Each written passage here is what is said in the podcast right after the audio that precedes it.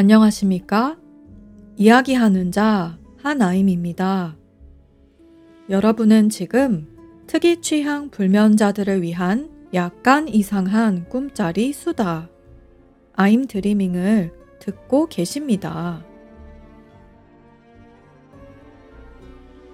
여러분, 시즌 5의 시작입니다.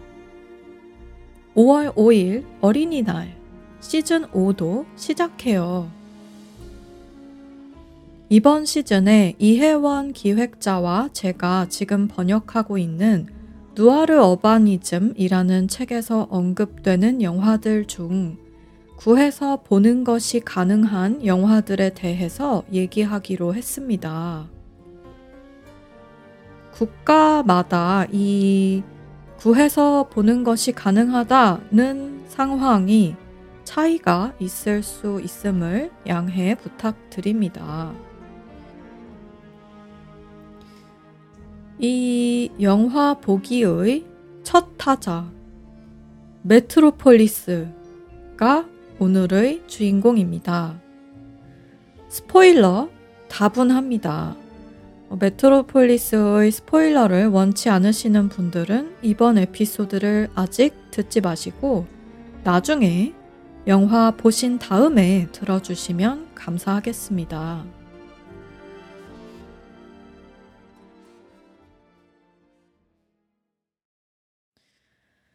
자, 메트로폴리스.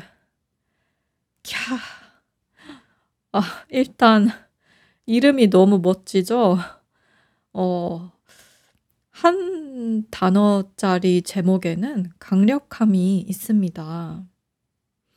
게다가 메트로폴리스는 영화 얘기를 하면 거의 언급되지 않는 경우가 없을 정도로 영화계의 조상신 아닙니까? 음, 1927년 영화고요. 무려 2시간 23분이나 됩니다. 길이가. 어, 저는 이 영화를 튜비라는 사이트에서 봤습니다.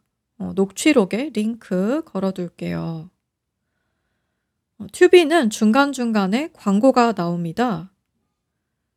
그런데 뭐 2시간 23분짜리 영화에서 광고 타임은 10번은 확실히 안 됐고 5번은 넘었던 것 같아요.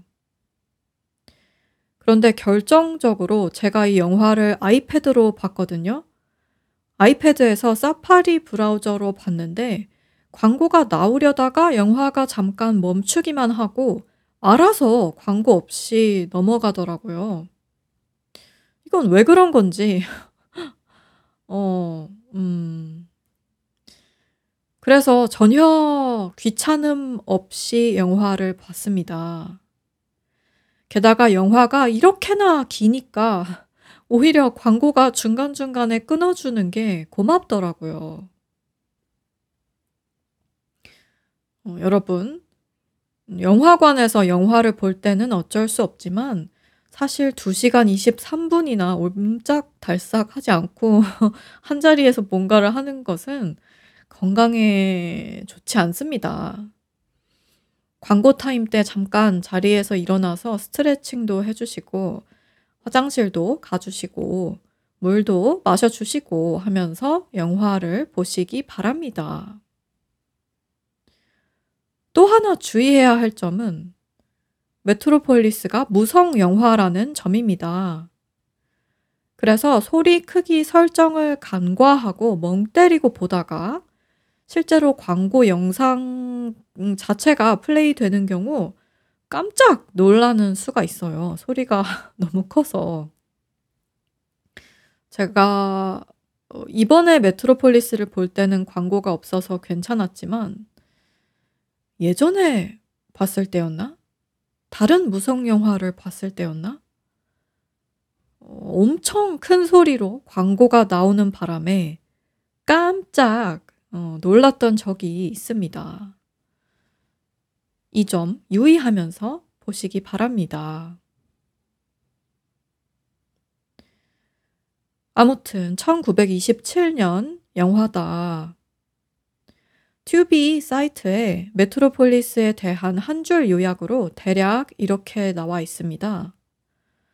번역을 해보자면 계급으로 극명하게 나뉜 나 나뉜 어느 미래적 도시에서 상류사회 출신의 신사가 구원자의 도래를 예측하는 노동계급 예언자와 사랑에 빠진다.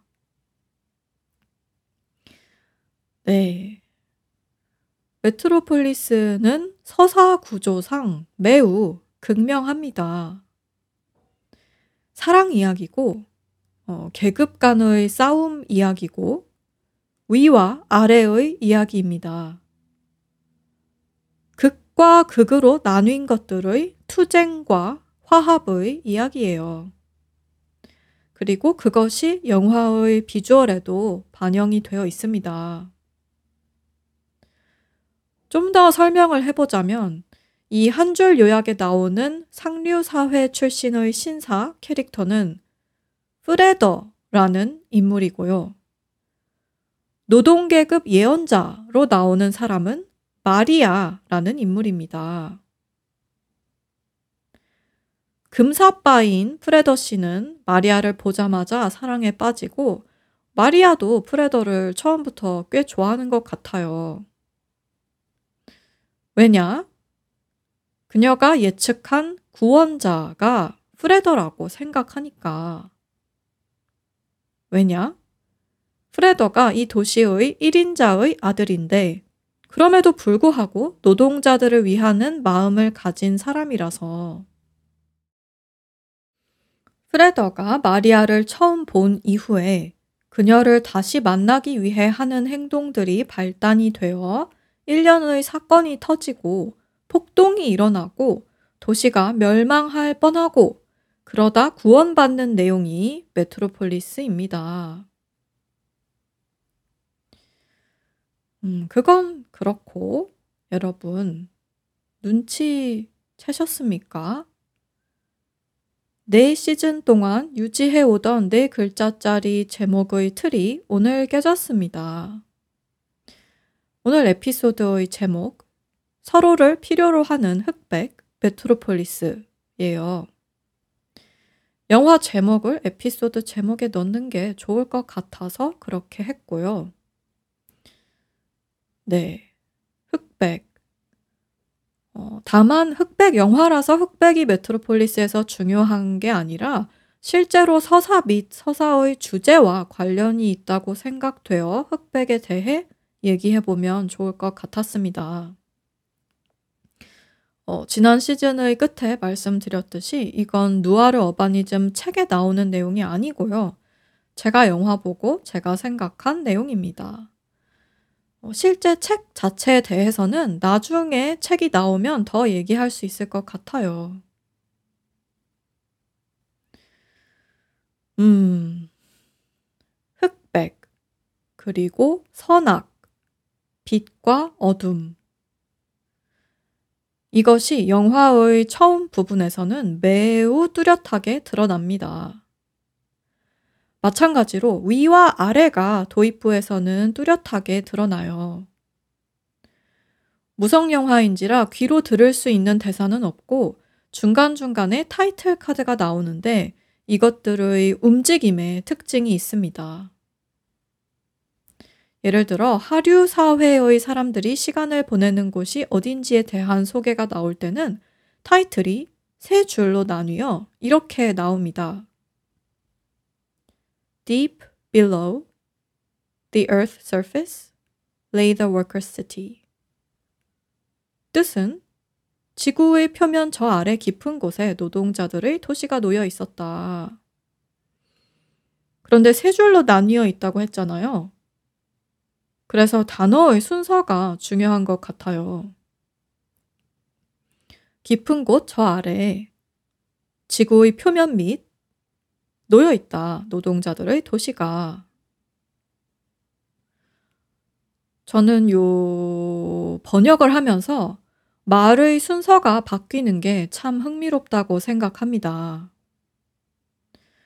무성 영화인 이 영화에서는 타이틀 카드가 영화 안에 아예 들어 있잖아요. 어, 영화가 있고 거기다 자막이 얹혀져서 자막을 껐다 켰다 할 수 있는 게 아니라 타이틀 카드 자체가 영화의 일부란 말이죠. 이때 관객이 가장 먼저 보는 단어가 deep이고 이 타이틀 카드 세트에서 가장 마지막으로 보이는 단어가 worker city입니다. 그 자체로 임팩트가 있다고 생각하는데 게다가 이 세 줄짜리 설명이 그냥 깜빡 스크린에 나타났다가 사라지는 게 아니라 화면의 위에서 떨어져서 아래로 내려옵니다. 그러니 더더욱 deep이 가장 먼저 보게 되는 단어이며 같은 줄의 유일한 다른 단어는 below고 그것이 아래로 떨어지다가 마침내 workers city가 나온다는 게 흥미롭습니다. 다른 언어로 보는 경우 임팩트가 이와 같을지 궁금해요. 어, 영어의 경우 이런데 혹시 다른 언어로 보면 어, 음, 다른지. 음. 이 다음에는 이제 하류 사회와 반대되는 상류 사회에 대한 설명이 나옵니다. 이때 타이틀들이 이렇게 나와요. 뭐 이번에도 여러 줄로 나뉘어져 나오는데 그걸 끊어서 읽을게요. As deep as lay the workers, city below the earth so high above It towered the complex known as the Club of the Suns, with its lecture halls and libraries, its theaters and stadiums. 뜻은 노동자들의 도시가 땅 아래 저 깊은 곳에 놓인 만큼 아들의 클럽으로 알려진 단지는 강의실과 도서관, 극장과 스타디움을 품고는 저 높은, 높은 곳에 우뚝 솟아 있었다. 정도인데 이 모든 내용을 그냥 화면을 꽉 채운 문장으로 보여주는 게 아니라 탑을 쌓듯이 윗줄이 가장 짧고 아랫줄이 가장 길도록 화면에 띄운 겁니다. 심지어 이 줄들이 위로 올라갑니다. 탑을 형성하는 이 줄들이. 그래서 대조라는 개념이 영화의 초반부터 매우 극명합니다. 검은 화면에 흰 글씨들이 뜨고 아래의 것과 위의 것이 있으며 그들은 사회가 완전히 분리되어 있고 심지어 이 설명의 양을 보세요. 노동자의 도시는 띡하니 세 줄 썼는데 상류 사회 사람들이 머무는 곳에 대한 설명은 정성 들여서 탑까지 쌓아줬죠. 음, 이후에도 흑과 백의 대조가 너무나 극명해서 수많은 사람들이 동시에 움직일 때 그 움직임의 효과가 제 생각에는 컬러 영상에서보다 훨씬 강조됩니다. 이 영화에 사람이 정말 많이 나오거든요. 막 민중이 난을 일으키고 이런, 이런 씬들이 있기 때문에 수백이 같이 나오는 씬도 있어요. 이때 이 사람들의 서로 각각 다른 점이 부각되는 게 아니라 어, 이들이 검은 옷을 입었으면 다 검어 보이고 하얀 옷을 입었으면 다 희어 보이는 식으로 덩어리진 움직임이 부각이 됩니다. 즉, 덩어리 간의 대조가 있기에 덩어리 내부의 공통점도 부각이 됩니다. 일꾼들이 다 함께 일렬로 서서 한 방향으로 행진하는 것이 부각되는 이유는 이전에 쌓아놓은 흑백의 대조, 위아래의 대조가 뇌리에 남기 때문이 아닌가.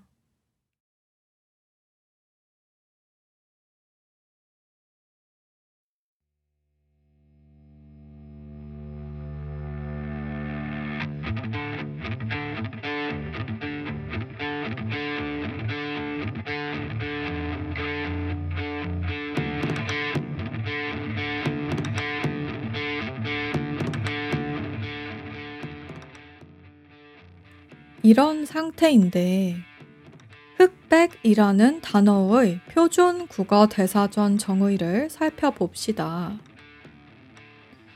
1. 검은색과 흰색을 아울러 이르는 말. 2. 색조가 검은색의 짙고 옅음으로 이루어진 것. 3. 옳고 그름. 4. 흑인과 백인을 아울러 이르는 말. 5. 체육, 바둑에서 바둑의 흑지와 백지 또는 상수와 하수를 아울러 이르는 말. 이렇게 정의가 여러 있는데 4번과 5번은 이 영화 내에서는 연관이 없고 1, 2, 3번이 전부 연관이 있습니다. 일단 말 그대로 흑백. 1번 정의. 검은색과 흰색이다. 이렇게 뚜렷이 나뉘어져 있고, 어, 3번도 옳고 그름. 뚜렷이 나뉘어져 있는 어떤 것이다. 음, 아까 말한 대조의 개념입니다. 그런데 2번 정의는 나중에 언급할게요. 왜냐하면 2번은 생각보다 대조가 아니거든요. 일단은 극명하게 뭔가가 나뉘어졌다고 말하고 있는 것은 1번과 3번 정의다.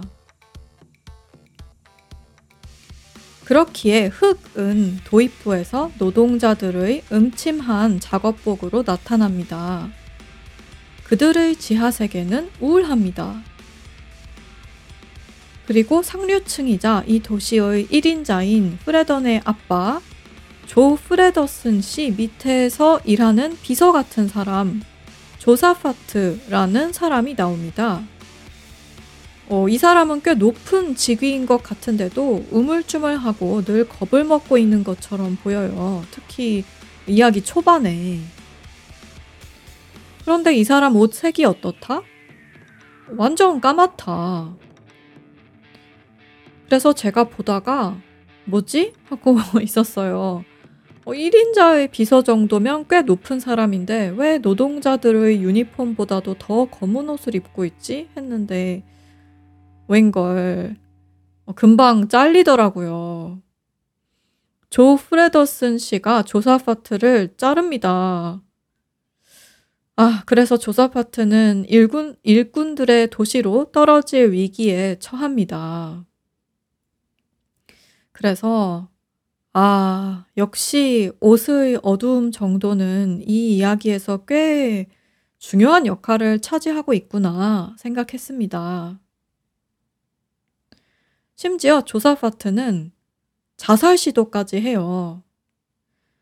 프레더가 그 시도를 막았기에 조사파트도 마지막까지 살아서 이 이야기를 나름의 해피엔딩으로 이끌긴 하지만요.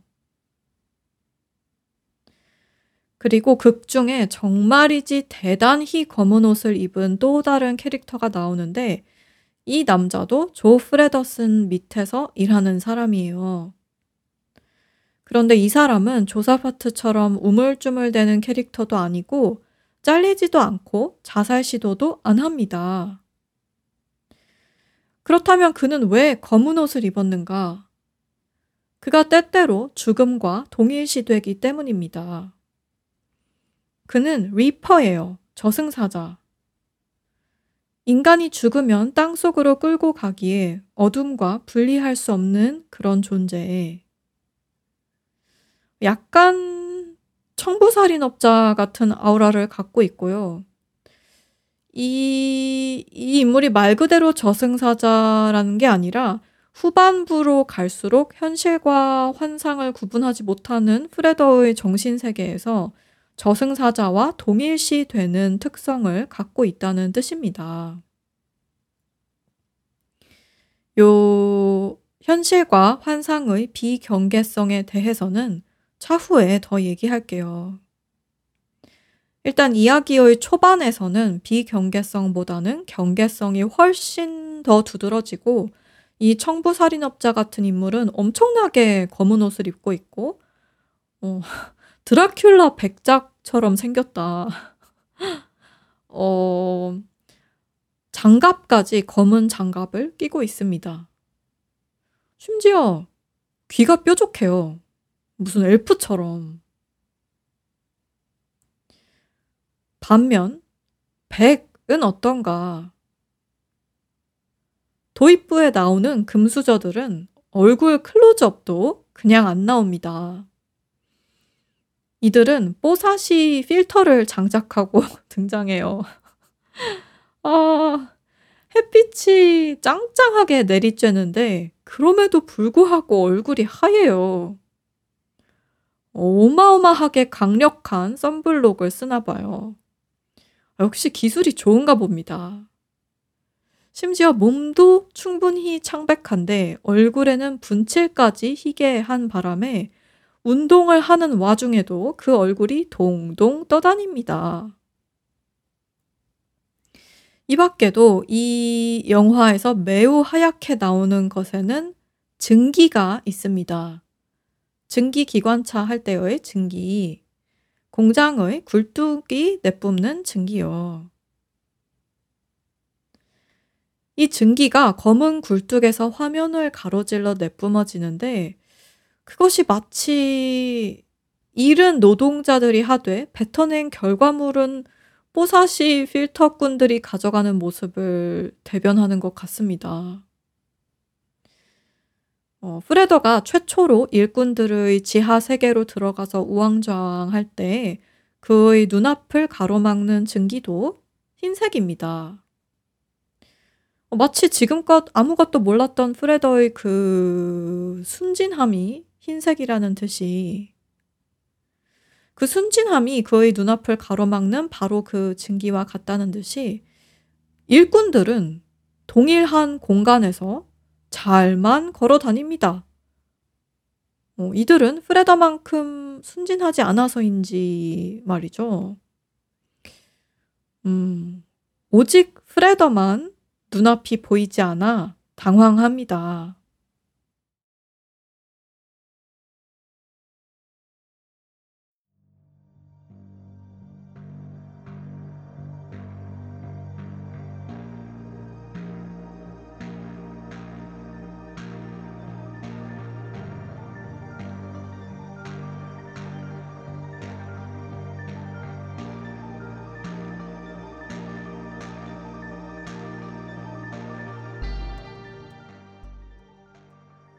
그런데 사실 이렇게 흑백으로 극명하게 갈린 세상은 이 영화의 핵심이 아닙니다. 오히려 반대예요. 화합이 핵심이에요. 이 영화는 아주 우화적인 영화입니다. 교훈이 분명해요. 가르치려고 만든 영화입니다. 주제가 꽤 초반부터 대놓고 나와요. 둘로 나뉜 것을 이으려면 중간자가 필요하다. 이게 주제입니다. 그리고 이 주제를 갖고 마지막까지 끌고 갑니다. 아주 그냥 마지막 순간까지 내가 주제다! 하고 끝나요. 그런데 이게, 이게 흥미롭단 말이죠. 어, 흑과 백을 분리하는 게 필름메이커의 목적이 아니라 흑과 백이 합쳐지는 얘기를 하려는 게 목적입니다. 아까 언급했던 마리아 있지 않습니까? 그녀의 등장 씬이 한 예입니다.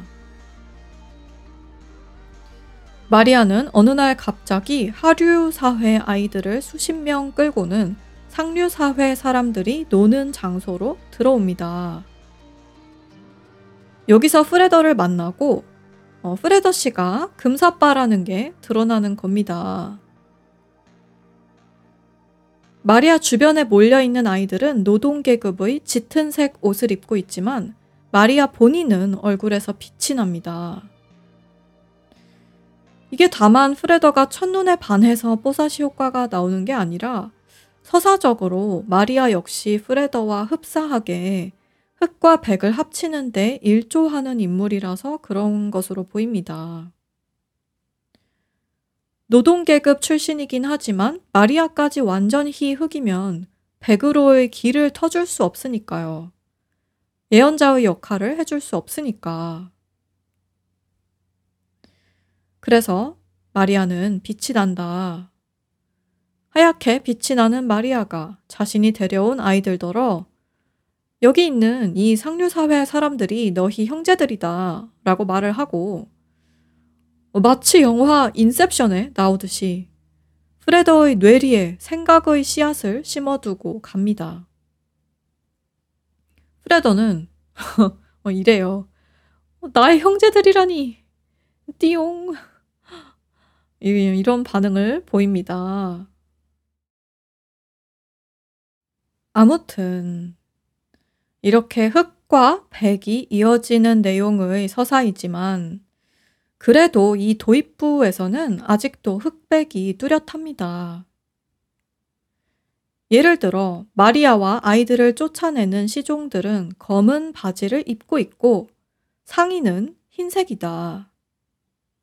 즉, 이들은 상류 사회에서 일을 하긴 하지만 하인이다. 반면 프레더는 이 씬에서도 다 하얘요. 얼굴도 허여멀건하고 옷도 허여멀건합니다. 상의 하의 전부 다. 다만 뒤로 갈수록 흑과 백이 이어지는 연결고리들이 발생한다.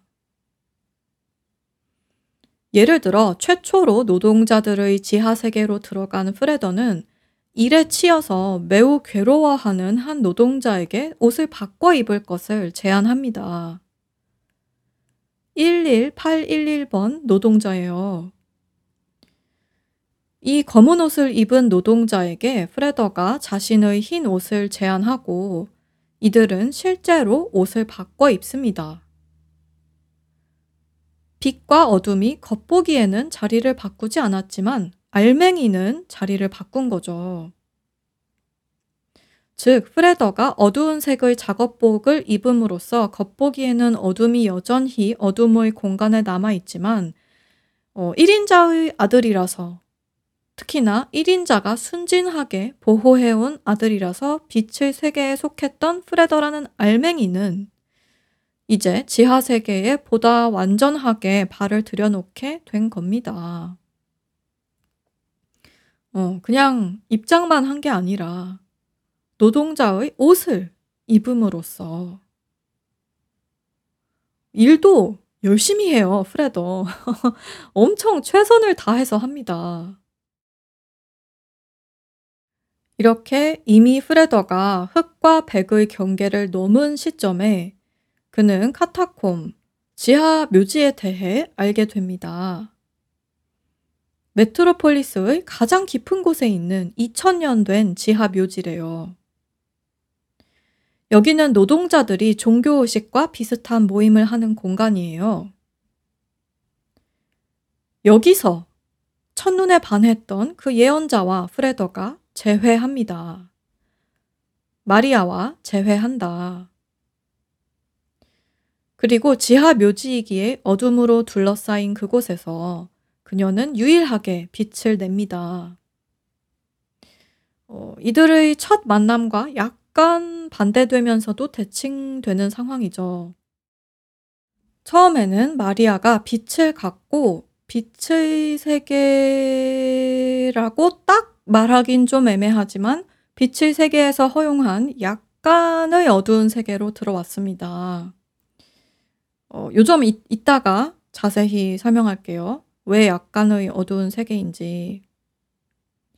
그렇지만 빛의 세계에서 허용하는 범위 내의 약간만 어두운 세계로 마리아가 빛을 갖고 들어왔습니다. 처음에는. 어, 그리고 나중에 재회할 때는 프레더가 어둠의 옷을 입고 어둠의 세계로 들어와 그곳의 유일한 빛인 마리아를 바라본다. 그리고 바로 이 재회의 공간에서 이 재회의 순간에 프레더슨과 로트왕이라는 미친 과학자 역할의 캐릭터도 노동자들 및 예언자를 염탐하러 음, 지하로 내려갑니다. 어, 프레더스는 아까 말한 프레더의 아버지, 이 도시의 1인자고요. 로트 왕은 미친 과학자인데 기계 인간을 만들어서 사랑하던 여인이자 프레더의 어머니이자 프레더슨의 아내였던 사람을 되살리려는 그런 사람입니다. 이 설정 자체가 또 대조의 경계를 허무는 내용이죠. 죽음과 삶의 경계가 분명했는데 죽은 이를 살리려는 로트 왕은 경계를 허물려는 자이니까요. 아무튼 이렇게 프레더와 마리아, 프레더슨과 로트 왕까지 여태껏 영화에 등장했던 모든 주요 인물들이 어, 빛의 상징들과 어둠의 상징들 및 그 사이의 존재들로서 최초로 만납니다. 만난다는 걸 아는 쪽은 프레더슨과 로트왕처럼 중간계에 머무는 자들이고 만난다는 걸 모르는 쪽은 프레더와 마리아예요. 음, 프레더와 마리아는 프레더슨과 로트왕이 자기들을 지켜본다는 걸 모릅니다. 그 와중에 이 장소는 어떻다? 메트로폴리스의 가장 깊은 곳에 위치한 지하 묘지. 그래서 가장 감춰져 있을 것 같지만 동시에 어떻다? 모든 진실의 요소들이 모이는 장소다. 진실이 진실의 시작이 드러난다. 어, 적어도 몇몇 사람들에게는 노동자들이 일을 꾸미고 있다는 것, 프레더가 그것을 알고 있다는 것, 프레더가 마리아를 사랑한다는 것 등등. 카타콤 공간은 또한 어, 유기성을 띠고 있습니다. 직선이 아니라 여태껏 영화에 나오지 않은 자연적인 곡선들을 띠고 있어요. 벽면도 평평하고 매끈한 게 아니라 우리가 자연의 동굴에 들어가면 볼 수 있는 거친 특성을 갖고 있어요. 거칠다 함은 빛이 반사될 때 그 굴곡에 의해 여러 방향으로 튕겨져 나갈 수 있음을 뜻하죠. 그래서 카타콤 전체가 지하 묘지라서 극도로 어두운 가운데에도 그 벽면의 자잘자잘한 굴곡 하나하나에 빛이 담겨 있습니다. 어두운 가운데에도 빛이 있어요. 음, 노동자들에게 설교를 하는 마리아 뒤에 세워진 십자가들도 반듯하게 세워진 게 아니라 삐죽삐죽하게 세워져 있습니다. 촛불도 여럿 있는데 촛불의 높낮이도 다 다르고 촛농이 녹아있는 모양새도 유기적입니다. 그리고 카타콤이 등장하기 전에도 프레더가 노동자들의 지하 공간으로 들어간 후에야 각성하는 것을 보면 어, 깊은 곳, 어두운 곳으로 들어가지 않으면 진실을 알 수 없다는 메시지가 직관적입니다. 어, 빛은 힘, 심지어 선과도 관련 지어지는 듯 하지만 꼭 그런 것은 아니다. 게다가 금사빠로 사랑에 빠진 프레더가 가장 먼저 해야겠다고 여긴 일이 지하 공간으로 들어가는 일이니까. 어, 이것에 대해서도 여러 해석이 가능할 것 같습니다. 어, 빛나는 아들의 클럽에 있던 프레더. 그는 사랑에 빠지자 지하로 빠져든다.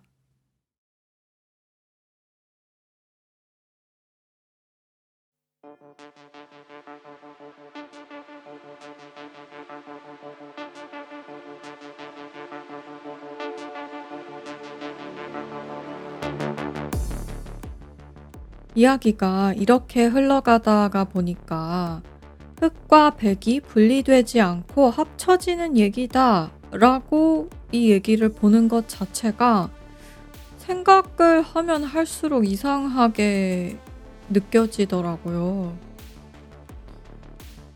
흑과 백은 어찌 보면 분리된 적이 없었습니다. 흑백 흑백의 대조가 아무리 거대 테마의 가장 중심에 있더라도 가장 흑인 공간에도 백이 있고 가장 백인 공간에도 흑이 있습니다. 아까 언급했던 2번 사전 정의 말입니다. 색조가 검은색의 짙고 옅음으로 이루어진 것. 이거 흥미롭지 않나요? 흑과 백이라고 마치 검은색과 흰색에 대한 정의 같지만 검은색에 대해서만 얘기합니다. 검은색의 짙고 옅음에 대해서만 얘기해요. 즉, 검은색의 정도의 차이에 대해서 얘기합니다. 음, 어째서 흰색의 존재와 부재에 대해서 얘기하지 않고 검은색의 짙고 옅음에 대해서 얘기할까요? 이 점도 신기한데, 사진 매체 같은 것에서 혹은 우리가 빛의 입자로 이루어져 있다는 측면에서 이미 비친 것에 검은색의 정도의 차이만 있게 추가한다는 뜻인지, 음, 아무튼 이러나 저러나 흑백이 서로 완전히 반대되는 개념이 아니라 정도의 차이라는 정의에 대해 생각해 보고 있자면 이 이야기가 어, 와, 흑이랑 백이랑 싸우다가 중간자가 나와서 모두가 평화롭게 공존했다 같은 뭔가 1 더하기 1이 되어서 2가 되었다 이런 이야기라기보다는 애초에 흑에도 백의 측면이 있었고 백에도 흑의 측면이 있었는데 다만 서로를 인지하기 위하여 흑은 백더러 백이라 하고 백은 흑더러 흑이라 한 건가 싶은 생각이 듭니다. 마치 어둠이 있어야 빛이 있는 줄 알고 빛이 있어야 어둠이 있는 줄 아는 것과 같은 이치입니다. 어둠과 빛이 서로 싸워서 중간에 누가 끼어들어야지만 둘이 사이좋게 지내는 게 아니라 어둠은 어둠대로, 빛은 빛대로 존재함으로써 상대 역시 존재하게끔 해주는 역할이라는 거죠. 음. 영화에서의 주제는 이런 방향으로 드러나진 않습니다. 단 초반에 흑백이 매우 뚜렷한 와중에도 중간계, 회색의 존재가 분명합니다. 일단 우리가 검은 점하고 흰색 점으로 이루어진 극단순화된 모델에 기반한 영화를 보려 하는 게 아니면 당연히 사람의 형상은 흰 와중에도 검고 검은 와중에도 힙니다. 흑백 영화에서. 그래서 애초에 흑백은 나눈다는 것 자체가 어, 얼마나 편의주의에 가까운 프로파간다인지 알 수 있다고 저는 생각합니다. 여기 나오는 인물들은 거의 다 피부색이 같은데 다른 색의 옷을 입혀놓고 조명을 달리해서 흑백 구도를 잡는다는 것 자체가 이야기하려는 사람이 주제를 그렇게 잡아서 그렇게 프레임하는 게 가능한 거지. 뭔가 이 인물들이 타고나기를 누구는 흑, 누구는 백이라서 그런 게 아닙니다. 그리고 처음부터 흑도 백도 아닌 중간에 공간이 나와요. 바로 Eternal Gardens입니다. 여기는 어둡지도 밝지도 않습니다. 상류층 자제들이 노는 곳이라는 설정인데 여기에는 여러 여자들이 반쯤 벗고 있는 상태로 차려입고서는 마스터 프레더, 즉 이 도시의 1인자인 1인자의 자식인 그를 접대하려고 기다립니다. 이 장소는 말 그대로 가든이에요. 정원. 그리고 나름 자연의 습함에는 어둠이 필요하다고 여겼는지 흑도 백도 아닌 중간의 회색으로 표현되는 경향이 있습니다.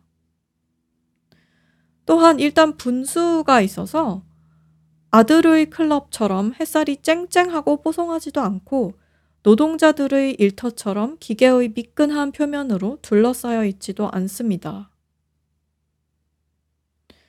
이런 장소를 왜 만들어 놓았을까? 흑과 백 사이에는 원래부터 그 중간이 필요하니까. 그리고 그것을 프레더처럼 뽀송하고 쨍쨍한 백의 공간에만 있었던 사람은 모르고 어둠의 노동 공간에만 익숙한 일꾼들도 모를 수 있지만 도시의 1인자인 프레던의 아빠는 압니다. 조 프레더슨이라는 이름으로 등장하는 이 1인자의 이미지는 중간입니다. 그는 양쪽을 다 알고 있어요. 그의 거대한 사무실은 고층 빌딩의 위층에 위치했는데도 불구하고 제법 그늘이 져 있습니다. 또한 눈썹과 머리카락이 프레더처럼 희어멀건하지 않아요. 아버지가 프레더보다 나이가 많을 거 아니겠어요? 그런데도 프레더의 머리가 더 희어 보여요, 화면에서. 아무래도 옅은 금발이라는 뜻이겠죠? 아버지의 머리는 회색빛이고요. 그리고 이러한 회색의 겉모습이 암시하듯이 프레더스는 일꾼들의 끔찍한 사고 소식을 들을 때 놀라지 않습니다. 프레더는 깜짝 놀라가지고 가슴을 부여잡고 하소연을 하는데 아빠는 안 놀란단 말이죠. 프레더가 아버지한테 이런 말을 해요.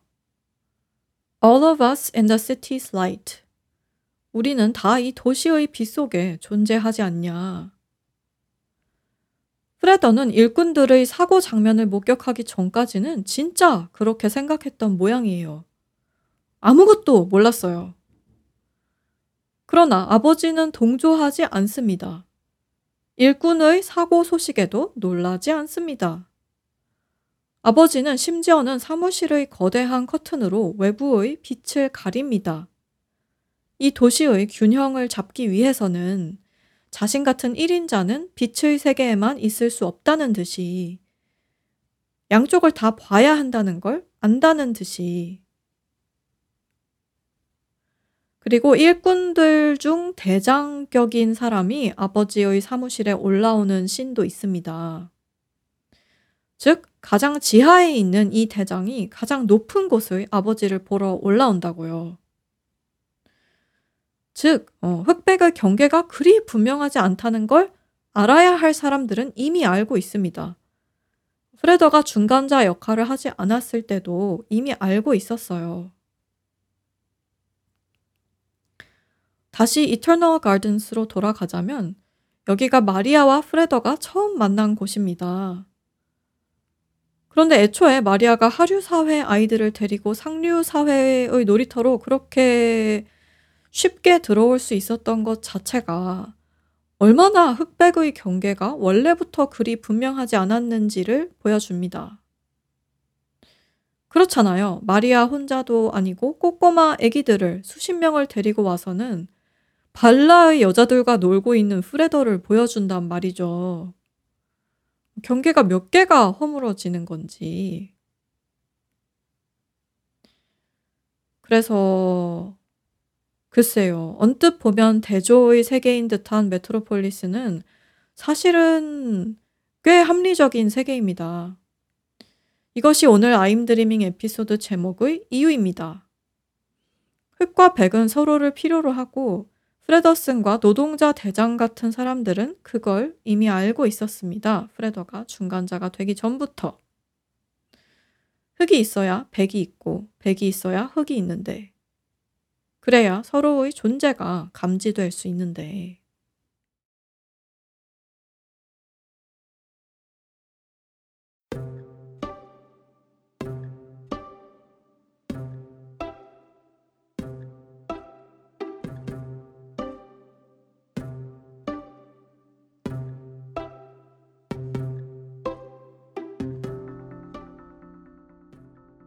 이 영화에는 흑백의 경계 말고 다른 경계들도 허물어지는 테마가 몇 개 나옵니다.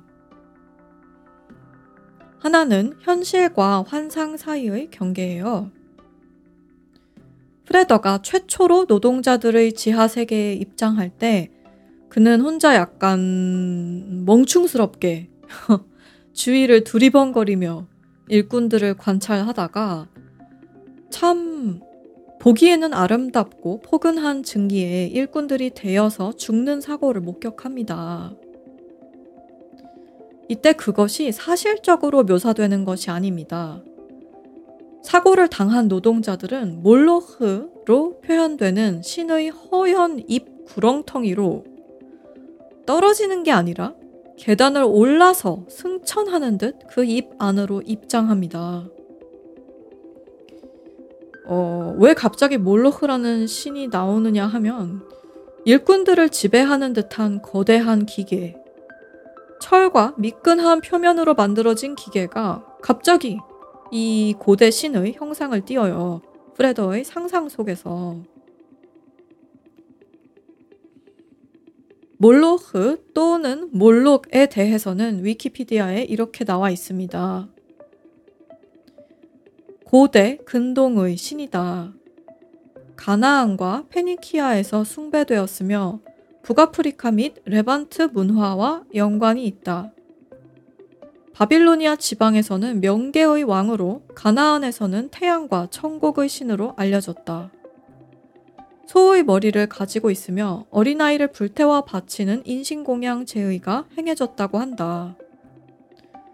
신명기와 레위기에서 몰록이 언급되며 유대교 및 기독교에서는 이방신 우상으로 취급되었다. 그러니까 노동자들이 일터에서 사고를 당하는 상당히 뭐랄까 현대적이고 현실적인 사건을 목격하는 프레더가 그것을 소화하는 방식은 별로 현대적이거나 현실적이지 않고 고대적이며 환상적이라는 뜻입니다. 게다가 허연 입이라는 게 특이하죠? 그 뻥 뚫린 입으로 낙하하는 게 아니라 승천하는 이미지도 특이하고요. 게다가 사고를 당한 일꾼들은 증기에 대었으니까 검은 작업복을 벗었는데 이들이 노예처럼 끌려갑니다. 그 허연 입 속으로. 인신공양 제의가 행해졌던 신의 형상을 하고 있는 걸 고려하면 이 일꾼들이 받쳐진다는 뜻이겠죠. 그런데 거기다 추가로 증기에 직접적으로 해를 입지 않은 아직 검은 작업복을 입은 일꾼들은 누가 특별히 이들을 끌고 가지 않아도 마치 자발적으로 일렬로 전진해 몰로흐의 허연 입으로 들어가는 것 같습니다. 이것은 몰로 흐는 재물을 차별하지 않는다고 해석할 수도 있겠고, 일꾼 하나하나가 직접적으로 사고를 당하든 당하지 않든 같은 처지라는 뜻으로 해석할 수도 있겠는데, 이러나 저러나 경계가 없다는 뜻으로 해석할 수 있을 것 같습니다. 한편, 발명가 로트왕의 공간은 시간 개념을 허뭅니다. 메트로폴리스의 다른 공간들은 전부 직선의 고층 빌딩으로 채워져 있습니다. 그것이 지상층의 빛의 공간이든 지하층의 어둠의 공간이든 말이에요. 그런데 로트왕의 집 및 작업실이 있는 건물은 혼자 무슨 중세시대에서 타임머신을 타고 온 것처럼 생겼어요. 시간이 멈춘 건지, 시간이 되돌려진 건지 알 수 없는 그런 공간입니다. 로트왕은 심지어 한 손은 인간의 손이고 한 손은 의수를 하고 있습니다. 그리고 그는 인간을 대신할 기계 인간을 만들죠. 아까 말한 죽은 사랑을 대체할 기계 인간을. 색채 면에서는 로트왕의 공간은 완전히 백이거나 완전히 흑이지 않은 중간계의 색과 빛을 띠고 있습니다. 또 하나 제가 흥미롭게 여긴 건 프레더의 아빠 이름이 조 프레더슨이라는 거예요. 보통 son이 붙으면 누구누구의 자식이라는 뜻이란 말이죠. 그리고 성이니까 프레더의 이름이 프레더 프레더슨이긴 할 거예요. 그런데 극 중에서 프레더는 그냥 프레더로 나오고 조 프레더슨은 프레더슨 씨, 뭐 이런 식으로 나온단 말이죠. 그래서 마치 아버지가 아들의 자식인 것 같은 생각이 자꾸 들더라고요. 실제로 아버지보다 나은, 발달한, 승리한 자식이라는 교훈적인 메시지가 너무 명확한 서사이기도 하고요.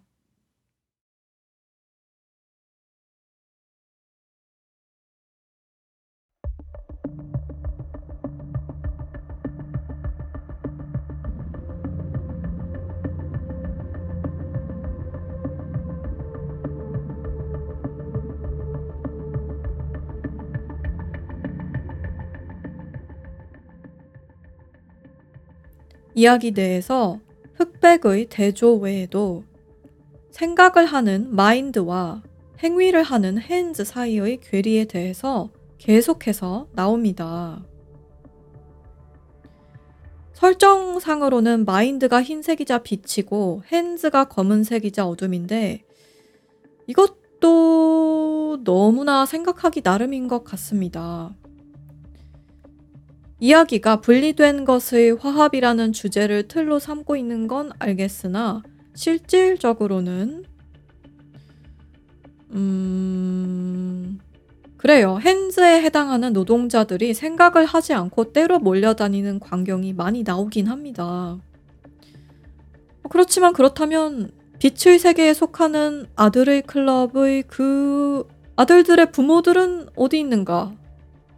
아예 나오지도 않아요. 어, 이 도시의 어떤 유흥 공간에 모인 턱시도 입은 부유해 보이는 사람들이 나오긴 하지만 그렇다면 그들은 뭐 생각이 그렇게 많게 돌아다니나? 어, 그렇지도 않습니다. 그들도 자기들 눈앞에 있는 것에 혹해서 때로 몰려다닙니다. 그래서 굳이 핸즈와 마인드를 나누자면 노동계급과 상류층의 결을 따라 나눌 수가 없는 것 같습니다. 나눠야 한다면 마인드와 핸즈를 둘 다 갖고 있는 인물들이 있고 핸즈만 가진 듯한 비인물들이 있습니다. 어, 인물들로는 프레더슨, 프레더, 마리아, 로트왕, 조사파트처럼 자신들이 하고자 하는 일을 하는 즉 어, 하고자 하는 마인드도 있고 행하는 핸즈도 있기에 이 영화 내에서 따로 이름이 있을 정도의 비중이 있는 자들이 있고 비인물이라 하면 군중신에서 때로만 나오는 사람들을 말합니다. 그런데 이 군중이란 건 노동자 군중신이 압도적으로 많긴 하지만 꽤 부유한 듯한 사람들의 군중신도 있단 말이죠. 게다가 영화 도입부부터 아주 빽빽하게 차가 막힌 고속도로 씬이 나와요. 이 씬들은 뭘까요? 어, 폭동만 안 일으키면 마인드를 갖고 있는 걸까요? 지상층에서 차를 살 형편이 된다고 해서? 아닌 것 같은데. 시키는 대로 일제히 같은 시각에 차를 몰고 나가는 바람에 러시아와에 걸린 쪽이 오히려 더 생각이 없는 것 같은데 말이죠. 이들은 폭동을 일으킬 생각조차 못 하잖아요. 차가 이렇게 막히는 비효율 속에서 살고 있으면서. 만약 막히는 차들 사이에 갇힌 사람이 자신이 생각이 있는 것이라고 생각하며 살 수 있다면, 그것은 다만 흙으로 표현되는 노동자들이 자기보다 더 흑이라고 생각해서가 아닐까 싶습니다. 비슷하게 부유한 사람들이 나중에 마리아의 형상을 한 로트왕의 기계인간을 보고 어, 일제히 때로 아무 생각 없이 음흉한 시선 그 자체가 되어 얼굴도 없이 눈알만 남는 신이 나오는데 여기서도 만약 이 부유한 사람들이 자신들이 생각 있게 산다는 착각을 할 수 있다면 그건 노동자 계급을 생각 없다고 치부하기가 너무 쉬운 극중 사회 구조 안에 살고 있기 때문일 겁니다. 그러나 뭐 현실은 어떻다? 노동자들은 봉기라도 일으킨다. 그리고 결정적으로 마리아가 노동자 계급이다. 그리고 또한 결정적으로 반대로 상류층이 쓸모없다고 할 수도 없는 것이 프레더가 상류 계급이다. 어, 누가 누구더러 손이 없네, 생각이 없네 할 수 있는 상황이 아닙니다.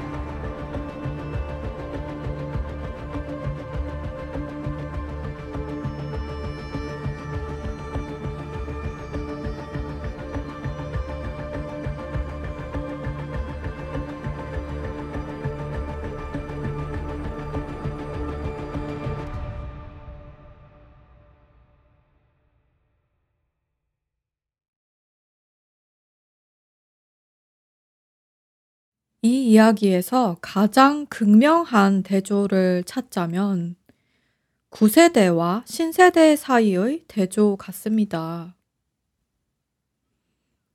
이런 씬이 나와요. 로트 왕이 기계 인간을 만들 예정이란 걸 알게 된 프레더슨, 즉 프레더의 아버지가 로트 왕에게 이렇게 시킵니다. 기계 인간이 마리아의 형상을 띠게 하라고. 마리아와 프레더 사이에 오해를 쌓게 하려고 말이죠. 어, 그런데 로트왕과 프레더슨은 무슨 사이냐면, 둘 다 프레더의 어머니를 좋아했잖아요. 앙숙 사이입니다.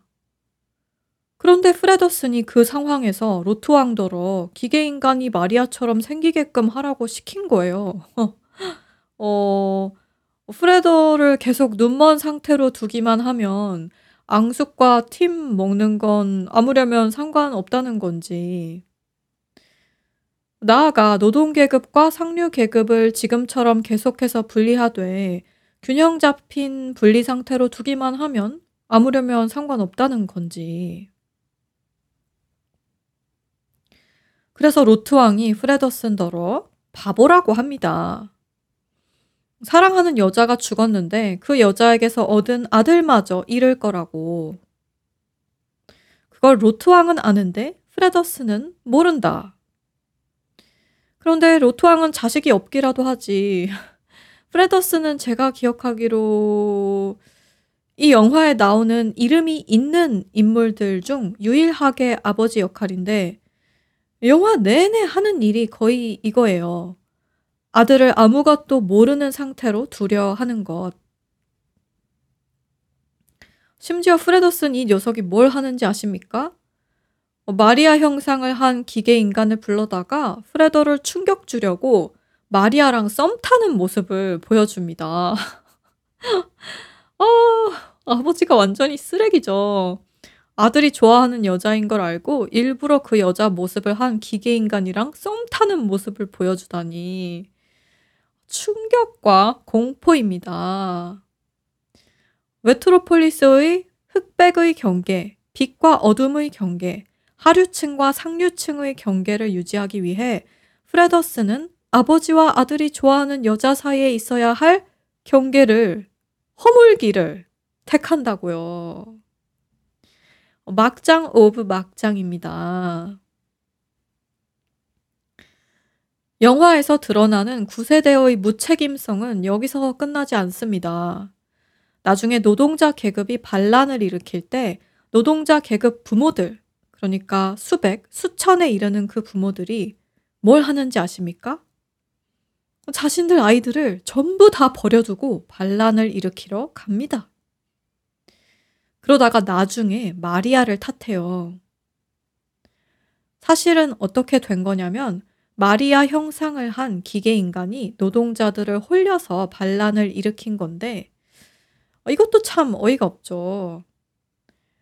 아무리 극중 설정이 노동자들은 생각이 없고 행위만 한다는 극 단순한 설정이라도 그렇지. 마리아 형상의 기계 인간한테 홀려서 도시를 멸망시켜버릴 뻔하고는 나중에 자기들 자식이 어딨냐며 마리아를 화형시키려고 합니다. 그 아이들을 구한 것은 진짜 마리아와 프레더 그리고 조사파트입니다. 음, 그리고 머리와 손 사이에는 중재자가 필요하다는 주제는 음, 묘하게 안 들어맞긴 하지만 어, 그래도 어쨌든 중재자 역할을 한 게 프레더와 마리아 그리고 그들을 도운 조사파트입니다.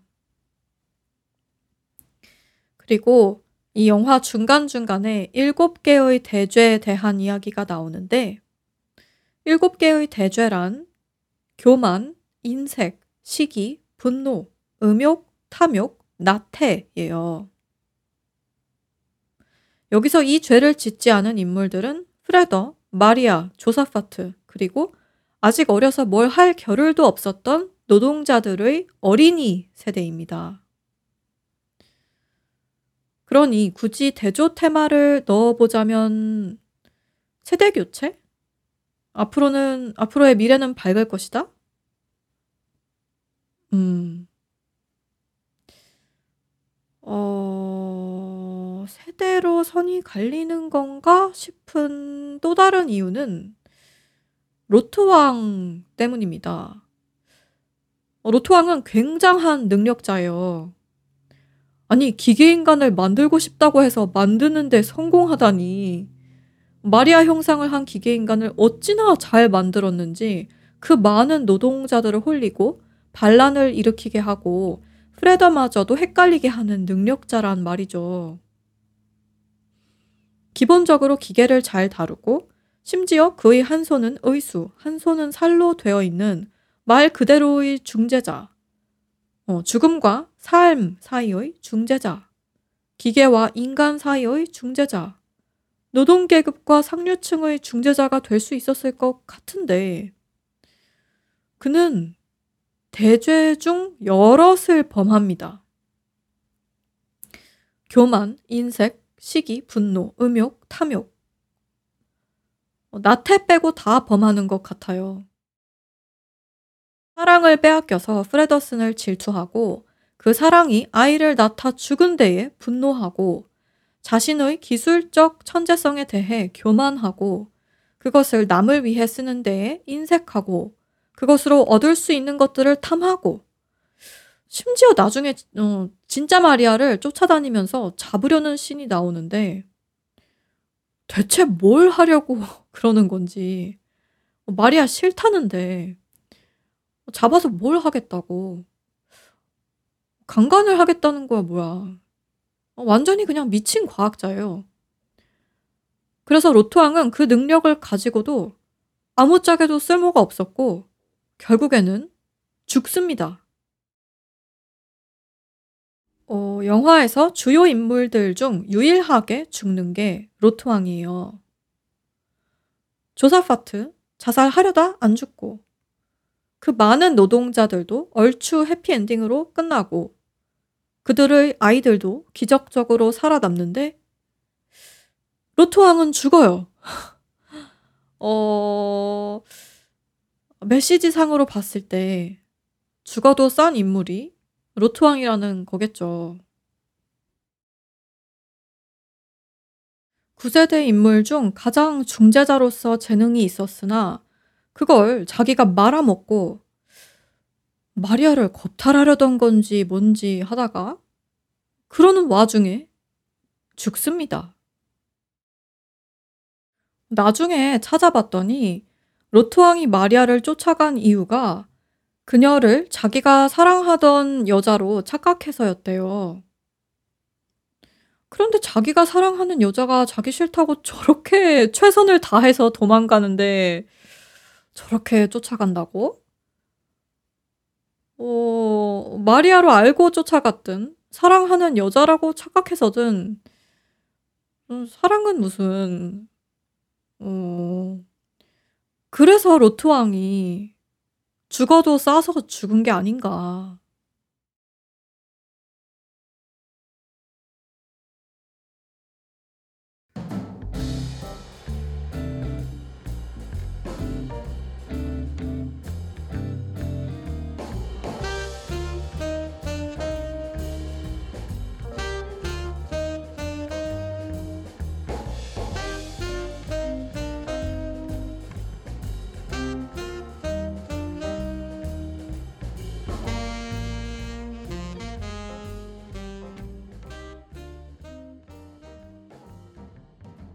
이러하다 메트로폴리스 이 영화가 사이언스 픽션으로 카테고리화 되어 있지만은 약간 귀신, supernatural한 면면이 있습니다. 어, 또 경계가 허물어지는 거죠. 장르의 경계. 묵시록에 대한 reference도 그렇고, 일곱 개의 대죄나 저승사자도 그렇고, 기계 문명과 역사, 미래와 과거가 만납니다. 기계 마리아가 노동자들을 선동할 때는 기계들을 굶겨 죽이자고 합니다. 어, 기계들을 죽이자고. 마치 기계가 살아있는 것처럼. 어, 이런 언어도 마치 기계가 피와 살로 이루어진 것 같은 언어를 구사하는데 이런 게 점점 더 후반부로 갈수록 많아져요. 기계 마리아를 죽이려고 할 때는 노동자들이 그녀를 마녀라고 부릅니다. 이게 미래의 이야기인지 중세시대의 이야기인지 분간이 안 됩니다. 어, 이런 식으로 애초에 흑백 사이에 중재자가 없었어도 장벽은 허물어졌을 것 같습니다. 물론 중재자의 역할에는 장벽이 허물어진 후에 다시 도시를 재건하는 역할도 있지만요. 어, 장벽을 허무는 것 자체는 어느 정도까지는 프레더슨 씨가 원하던 바입니다. 다만 그는 그렇게 노동자들이 반란을 일으킨 후 모든 걸 노동자들의 잘못으로 덮어 씌우려고 했던 모양이에요. 그리고 아마 예전과 똑같이 장벽이 건재한 듯한 겉보기에는 흑백이 뚜렷한 메트로폴리스를 다시 세우려고 했겠죠. 근데 프레더 때문에 그렇게 되진 않았다. 어, 중, 중재자님, 대단해요. 어, 아무튼, 그 와중에 이 영화의 재미는, 어, 제법 이제는 우리에게 익숙한 서구 mainstream 서사적 히어로가 나온다는 점입니다. 어, 프레더 성장하는 캐릭터예요. 어, 점점 더 강해져요. 어, 처음에는 막 사고를 목격하고서 환영을 보고, 음, 나중에도 아버지랑 기계 마리아가 썸 타는 걸 보고 몸져 눕고 그랬는데, 어, 그러지 않을 때는 나름 막 몸싸움도 하고 진짜 17대 1이 뭐야. 170대 1도 가능한 강한 인간이 됩니다. 어, 이긴다라고까진 볼 수 없지만 죽진 않아요. 170대 1 했는데 안 죽는 것만으로도 어마어마하죠. 어, 그리고 이 영화에는 요즘 히어로물에서는 당연시 되는 사이드킥, 조사파트도 나오고, 히어로의 사랑, 마리아가 나오는 가운데, 마리아도 나름의 역할이 있고, 어, 영화가 길기 때문에 돌아가는 느낌이 있기도 하지만, 큰 틀에서 보면, 음, 매우 mainstream 하다. 추격신도 엄청 많고요. 스케일이 어마어마해요. 또한 흑백 영화 특유의 포근함이 있지 않습니까? 어, 색이 없기에 더 포근하게 느껴지는 그 필름의 질감. 그것을 즐기는 제법 박진감 넘치는 방법 같습니다. 소리에 지친 날, 방을 어둡게 하고 색감조차 없는 순수한 빛이 움직이는 것만 보고 싶을 때, 그때 메트로폴리스를 보시면 좋을 것 같습니다. 마지막으로 안내해 드릴게요. 우리 이제 2주에 한 번씩 시즌 사이사이에 쉬는 기간 없는 스케줄로 바뀌었죠. 저는 2주 후에 돌아올 겁니다. 그리고 다음 에피소드에서 얘기할 영화 베를린 심포니입니다. 짧은 영화고 유튜브에 있더라고요. 다큐멘터리예요. 기회 되시면 요것도 한번 봐보시기 바랍니다. 오늘 에피소드에서 언급된 각종 토픽들 중 링크할 수 있는 것이 있으면 전부 쇼노츠에 올려놓을 거고요. 제 홈페이지에 가시면 녹취록을 보실 수 있는데 그 링크 역시 쇼노츠에 올려놓겠습니다. 여러분에게 특이 취향 친구가 있으시면 이 팟캐스트에 대해 얘기해 주세요. 그럼 아직 깨어 계신 분들도 잠드신 분들도 좋은 꿈 꾸시길 바랍니다. 들어주셔서 감사합니다. 지금까지 하나임이었습니다.